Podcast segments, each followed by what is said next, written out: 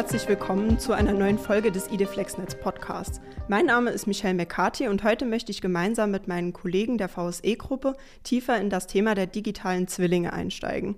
Dazu sind heute Selina Gerard und David Tinnist bei mir zu Gast. Hallo ihr beiden. Hallo. Hallo Michelle. Selina, du bist bei der Energis Netzgesellschaft, einem Betreiber für Mittel- und Niederspannungsverteilnetze im Saarland beschäftigt und bei IDFlexNetz mit dabei. Erzähl mir doch mal kurz, was du denn so machst. Ja, ich bin Mitarbeiterin bei der strategischen Planung dort und für die Netzberechnung der Mittel- und Niederspannungsnetze zuständig. Ich erarbeite dort auch die Zielnetzkonzepte für die Netze und mache die Netzanschlussprüfungen, die bei uns eintreffen. David, du kommst ebenfalls aus dem Verbund der VSE-Gruppe, bist aber bei der VSE Verteilnetz, einem Betreiber der Hochspannungsverteilnetze, beschäftigt. Was sind denn deine Aufgaben?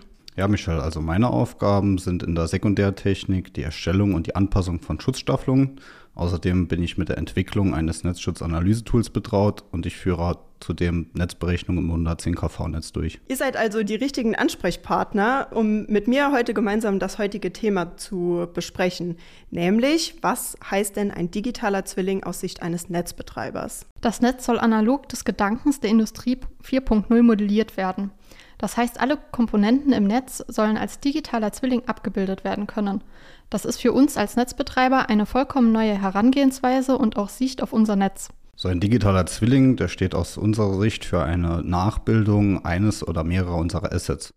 Hierzu zählen auf der untersten Ebene eigentlich die Einspeiser, sowas wie PV-Anlagen auf Hausdächern oder größere Freiflächenanlagen, genauso die Windkraftanlagen und auch Bezugsanlagen. Unter den Bezugsanlagen verstehen wir wiederum einfache Hausanschlüsse oder Ladesäulen und auch Wärmepumpen.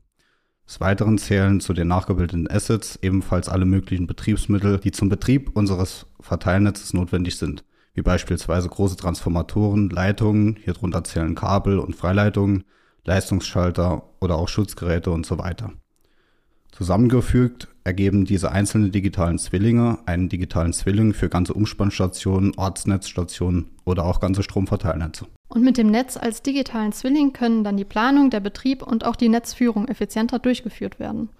Jedes Asset wird abgebildet und kann damit einzeln, aber auch in seiner Aufgabe im Zusammenspiel mit dem ganzen Netz betrachtet werden. Welche Herausforderungen ergeben sich denn aus Sicht eines Netzbetreibers bei so einem digitalen Zwilling? Wir müssen die Systeme und Prozesse einmal komplett neu denken. Von dem Anschlusswesen über die Netzplanung, den Netzbetrieb bis hin zur Netzführung. Wo kann ein digitaler Zwilling eingesetzt werden? Wie sieht dadurch der neue Prozess aus? Welche Vor- und Nachteile ergeben sich? Fragen, die wir uns jetzt stellen müssen und dabei sind auch Antworten zu finden. Ein weiterer Aspekt ist die Tatsache, dass wir durch den enormen Zubau an dezentralen Erzeugungseinheiten, Stichwort Osterpaket, unsere Prozesse beschleunigen müssen, um die hohe Anzahl an Anfragen bearbeiten zu können. Durch diesen Zubau wird es auch zunehmend schwieriger, die schon vorhandenen digitalen Modelle zu pflegen und auf dem aktuellsten Stand zu halten. Mittels einer standardisierten Form von digitalen Zwillingen zum Beispiel wäre der Aufwand für uns als Netzbetreiber wesentlich geringer und so auch weniger fehleranfällig. Wie profitieren denn jetzt Bürgerinnen und Bürger davon? Also wie profitiere ich davon? Die Bedeutung unserer Endkunden ist generell hervorzuheben. Sie haben eine besondere Bedeutung für das Gelingen der Energiewende. Und in dieser Energiewende sollen auch unsere digitalen Zwillinge helfen. Für die Umsetzung der Energiewende müssen die Prozesse oft vollständig neu gedacht werden. Diese beleuchten wir nun auch im Rahmen des Forschungsprojekts IDFlexNetz und integrieren digitale Zwillinge so, dass sie uns bei unserer täglichen Arbeit unterstützen. Betrachten wir einfach mal den Fall, dass ich als Bürgerin oder Bürger eine PV-Anlage auf dem Dach installieren möchte. Der Elektriker meines Vertrauens muss dann doch einige Formulare in dem Zuge ausfüllen und auch an den Netzbetreiber senden. Es könnte doch viel einfacher sein, alle Daten der PV-Anlage als digitalen Zwilling schon vorkonfiguriert von einem Marktplatz abrufen zu können und an den Netzbetreiber zu übermitteln. Die Modelle entsprechen dann einem gewissen Standard und wir als Netzbetreiber haben die Möglichkeit, die Anfrage durch automatisierte Prozesse schneller zu bearbeiten. Heute wird doch noch einiges manuell bearbeitet. Angaben und auch der Bearbeitungsprozess sind für den Bürger oder auch die Bürgerin immer hinterlegt und können auch eingesehen werden aber auch der effizientere Betrieb der Assets und die gesteigerte Gesamtwirtschaftlichkeit der Prozesse schlägt sich auf die Kosten für unsere Kunden in den Netznutzungsentgelten wieder. Okay, also ich habe jetzt auf jeden Fall schon mal mehr verstanden, was ein digitaler Zwilling ist, vor allem im äh, Bezug auf den Netzbetreiber.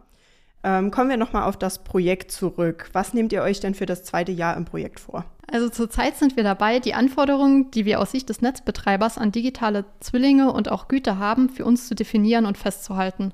Und das geben wir dann unseren Projektpartnern mit.